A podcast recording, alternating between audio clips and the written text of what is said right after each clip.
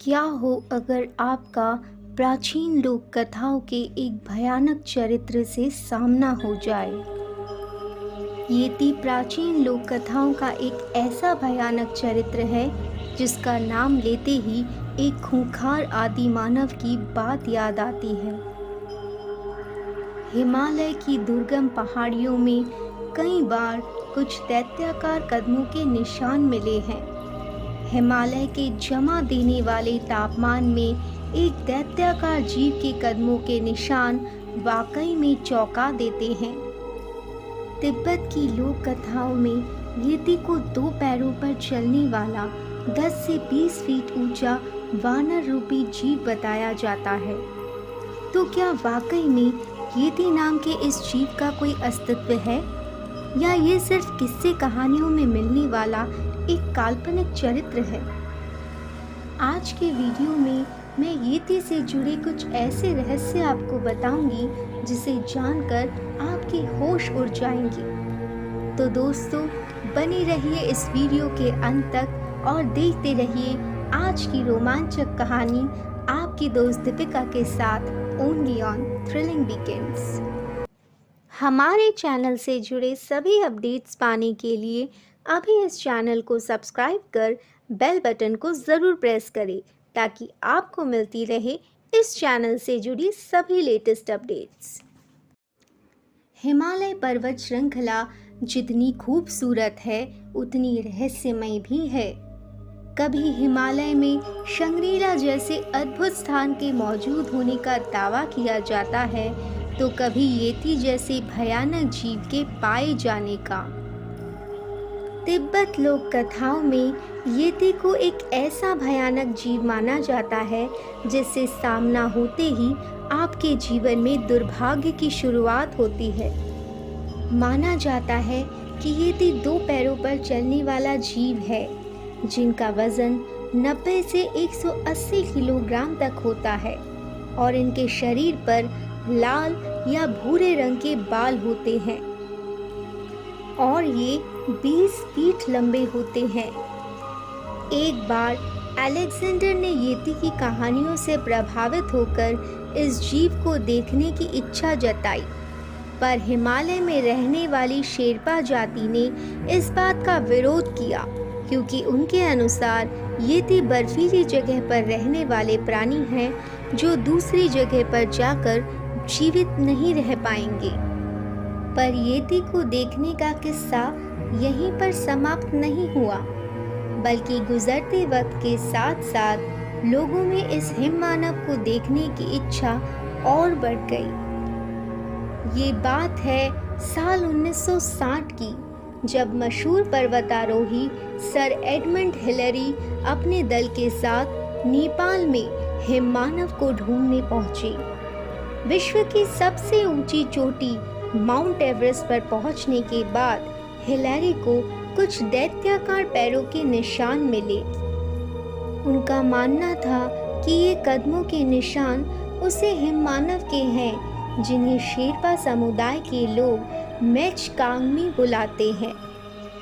तिब्बत में रहने वाले बोन धर्म के लोग कीर्ति को अपना देवता मानते थे। बोन समुदाय में अपने शिकारी देवता को प्रसन्न करने के लिए हर साल बलि चढ़ाई जाती थी। उनका मानना था कि ऐसा करने से उनके इष्ट देवता येती प्रसन्न होकर उन्हें सुरक्षा प्रदान करेंगे। इस प्रथा के दौरान बलि में भेंट चढ़ने वाले जानवर को ज़मीन पर रखा जाता था और बौद्ध धर्म के शिकारी उसके सर पर वार करते हुए धीमी आवाज़ में अपने देवता को पुकारते और कहते, हिमालय के ये तीज जागिए। जबकि बुद्ध धर्म के दूसरे समुदाय के लोग हिम मानव का खून सरसों के लेप में मिलाकर एक जादुई औषधि तैयार करते थे, जिससे कोई भी जानलेवा बीमारी हो या बड़ा घाव। कुछ ही पलों में ठीक हो जाता था। पर ये तो तभी संभव है जब येती जैसे भयंकर जीव के दर्शन उन्हें वास्तव में हुए हो।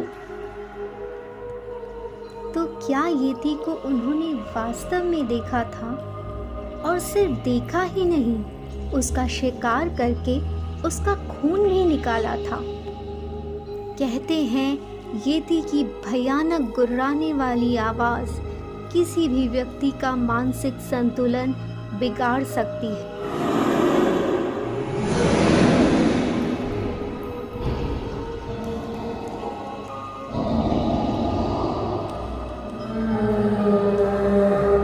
हिममानव को लेकर एक और चर्चा है कि येती कभी भी अपने नुकीले पत्थर के औज़ार के बिना दिखाई नहीं देते हैं।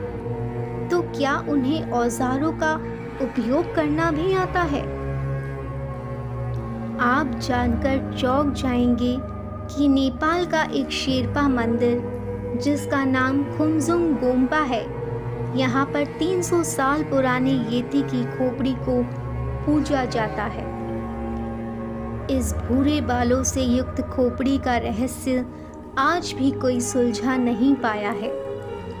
शंग्रीला घाटी, हिमालय की गोद में छुपी एक ऐसी काल्पनिक जगह है, जिसे लोग आज तक ढूंढ नहीं पाए हैं। इसी शंग्रीला का दूसरा नाम शंभाला भी है। वही शंभाला, जहाँ सिद्ध पुरुष रहते हैं और जहाँ श्री हरि के दसवें अवतार कलकी का जन्म होगा।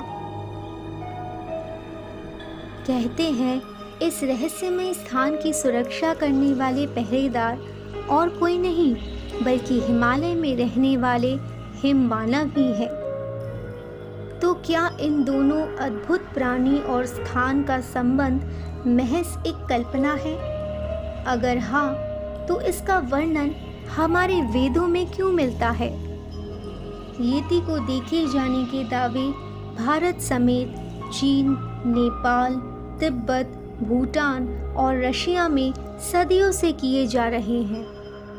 ये एक ऐसा रहस्यमय जीव है जिसके अस्तित्व को पूरी तरह से झुटलाना भी सही नहीं होगा, क्योंकि वैज्ञानिकों के अनुसार जाइजेंटोफिथिकस नाम का एक विशालकाय जीव के अवशेष चीन, भारत और वियतनाम में मिले हैं, जो शायद येती के ही पूर्वज थे।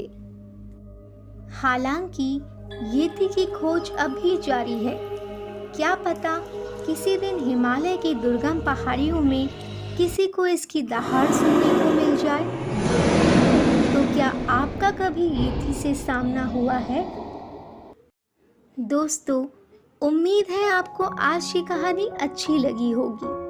अगर हाँ तो जाने से पहले इस वीडियो को लाइक और शेयर ज़रूर करें, जिससे हमें आपके लिए और दिलचस्प कहानियाँ बनाने की प्रेरणा मिली। और इस चैनल को सब्सक्राइब करना ना भूलें। दोस्तों, आज के लिए मुझे इजाज़त दे। अगले हफ़्ते फिर मिलेंगे एक नई और रोमांचक कहानी के साथ। तब तक के लिए टेक केयर बाय बाय